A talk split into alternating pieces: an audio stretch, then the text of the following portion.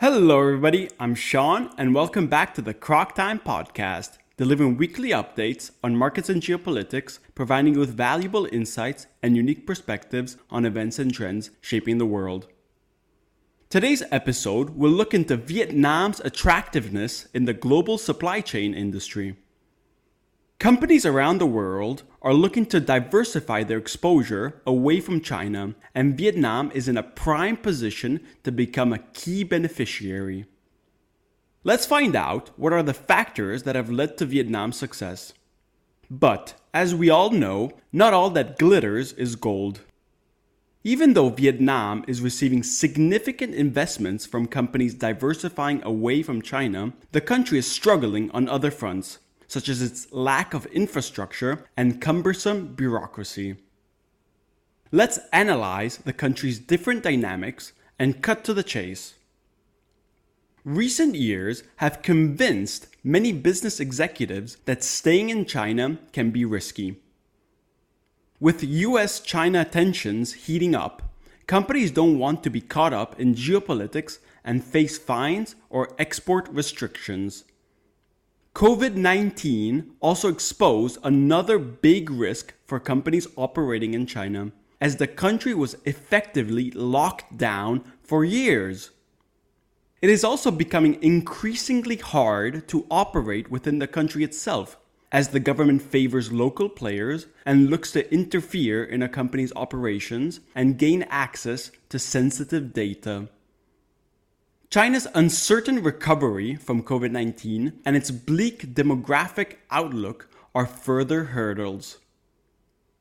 For all of these reasons, many companies are supplementing production in China and expanding to other countries. Vietnam, India, and Mexico are some of the best and most attractive alternatives, each with its own pros and cons. So, what makes Vietnam so attractive? Certainly, the geographic proximity of Vietnam to China makes it a great place to relocate from the Chinese mainland. The country is located really closely to the dense network of cities in the Chinese Pearl River Delta in the southern Guangdong province. This allows it to easily transfer materials from the Chinese mainland while also making it vulnerable to external shocks from the Chinese market. However, the foreign direct investment numbers are demonstrating Vietnam's increasing international attractiveness. Vietnam's Ministry of Planning and Investment recorded record foreign direct investment in 2022 of over 22.4 billion US dollars Vietnam's export led growth model has been a great success story for the past 30 years, lifting millions out of poverty. The country's successful education policy, brought about from a mix of social, cultural, and government policy factors, is marveled around the world. Its highly educated and cheap labor force makes Vietnam an excellent alternative to the rising Chinese labor costs. The female participation rate in the country is one of the highest in the world, exceeding many Western peers, a further benefit to its labor force. Vietnam's economic strength for decades was in the manufacturing of apparel and footwear. In recent years, its electronic manufacturing has grown in significance in fact, the country now has won a big role within the tech supply chain. Many companies are moving operations and production here, taking advantage of its excellent location, cheap labor, and hedging any potential geopolitical risk. Japan, Singapore, China, and Denmark are leading the pack with new investments in the country. The US is also looking to capitalize on this nascent trend. In fact, Apple now produces millions of AirPods in the country. Pegatron, one of the biggest suppliers to Apple from Taiwan, began production of electronic equipment in Haiphong in 2021. A Chinese Apple supplier, Luxshare Precision Industry, also recently started trial production for the Apple Watch in northern Vietnam. Nike, Adidas, and Samsung have all shifted some of their production lines to Vietnam from China. According to Nikkei Asia, Google, Dell, and Amazon have also begun setting up production facilities in the country. Excellent geographic location and labor force are not the only factors driving the success of the country. The political climate has certainly allowed the business environment to thrive. The country is a one party state and its Communist Party has ensured political stability and has been implementing rapid economic reforms for decades. Vietnam is also a strong supporter of free trade agreements. Vietnam entered the World Trade Organization in 2007 and is now part of 17 different free trade agreements, making it one of the most open economies in the world. Another factor, which is complementary to its labor availability, is the country's excellent demographic picture. The average age in the country is 32, and the fertility rate stands at 2, which is just shy of the replacement rate of 2.1, but still better than many other Asian countries. What I really want to highlight here, though, is the trend. In the last 13 years, its fertility rate has been rising. Although the increases are very slight, it is still a very positive trend. Compared to many other Asian countries, Vietnam's fertility rate is in a prime position. China, South Korea, Japan all have abysmal fertility rates and average ages, with an overall dismal demographic outlook. Thailand, Singapore, and Taiwan also have extremely low fertility rates. India, Philippines, Indonesia, and Malaysia, which have higher fertility rates than Vietnam and are also considered to have excellent demographics, are actually all experiencing rapidly diminishing fertility rates year over year. It seems that Vietnam's fertility rate is the only one in the region which is actually increasing.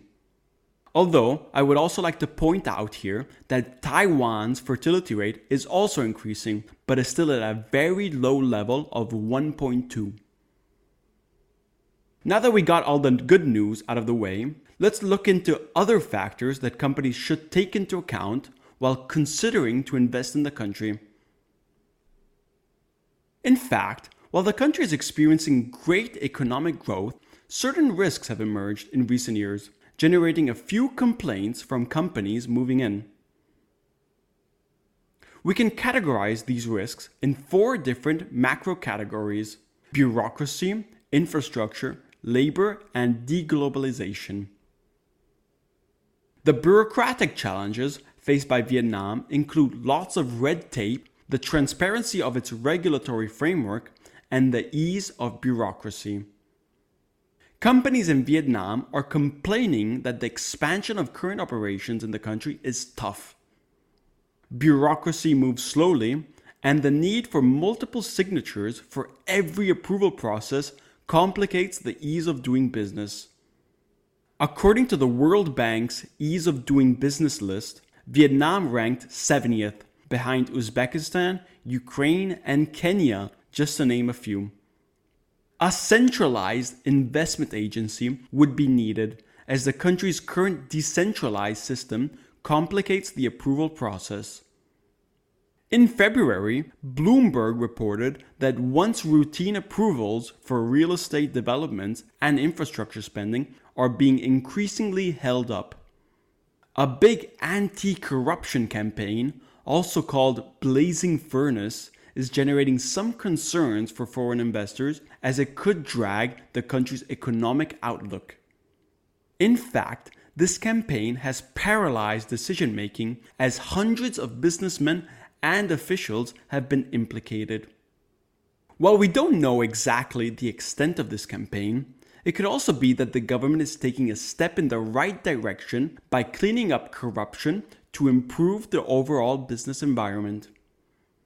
Moving over to infrastructure, Recent months have demonstrated the need for a stronger electricity grid as demand for electricity continues to soar.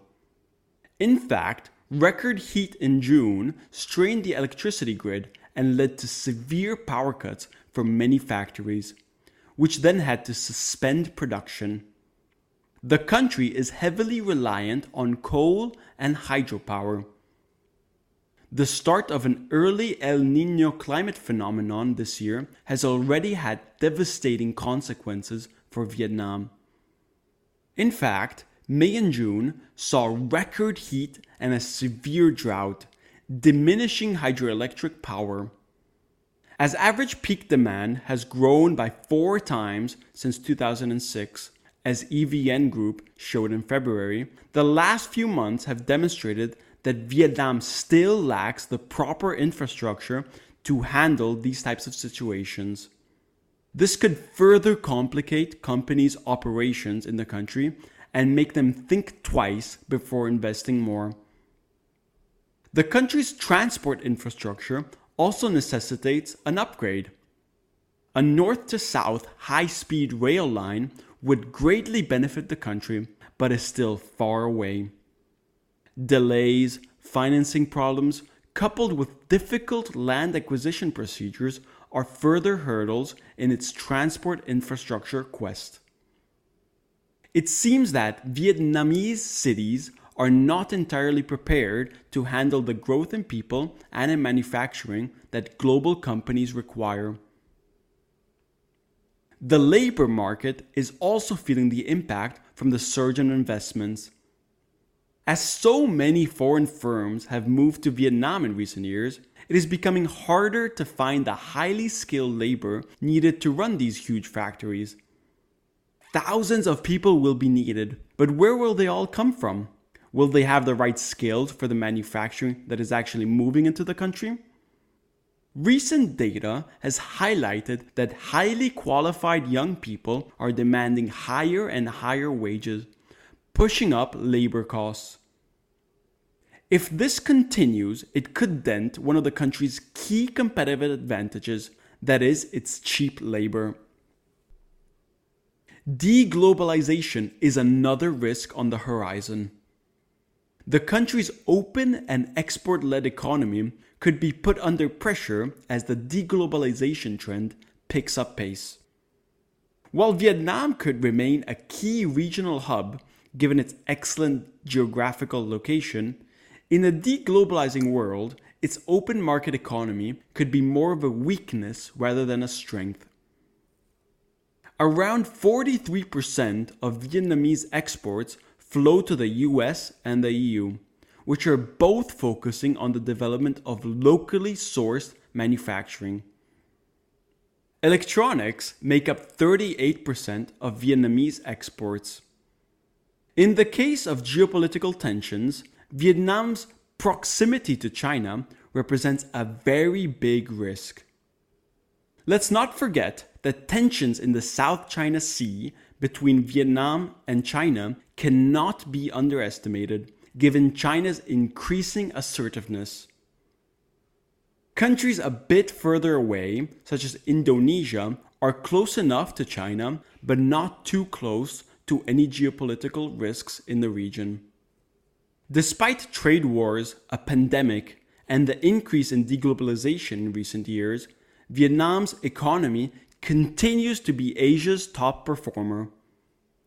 Vietnam's attractiveness as an alternative manufacturing hub in a deglobalizing world puts it at the center stage of the future of supply chains. Let's wait and see if Vietnam will be able to handle and capitalize on all its recent success. Thank you, and I hope you enjoyed this episode of Croc Time. Please leave a review and follow me on Instagram, and I'll be back next time with more insightful research.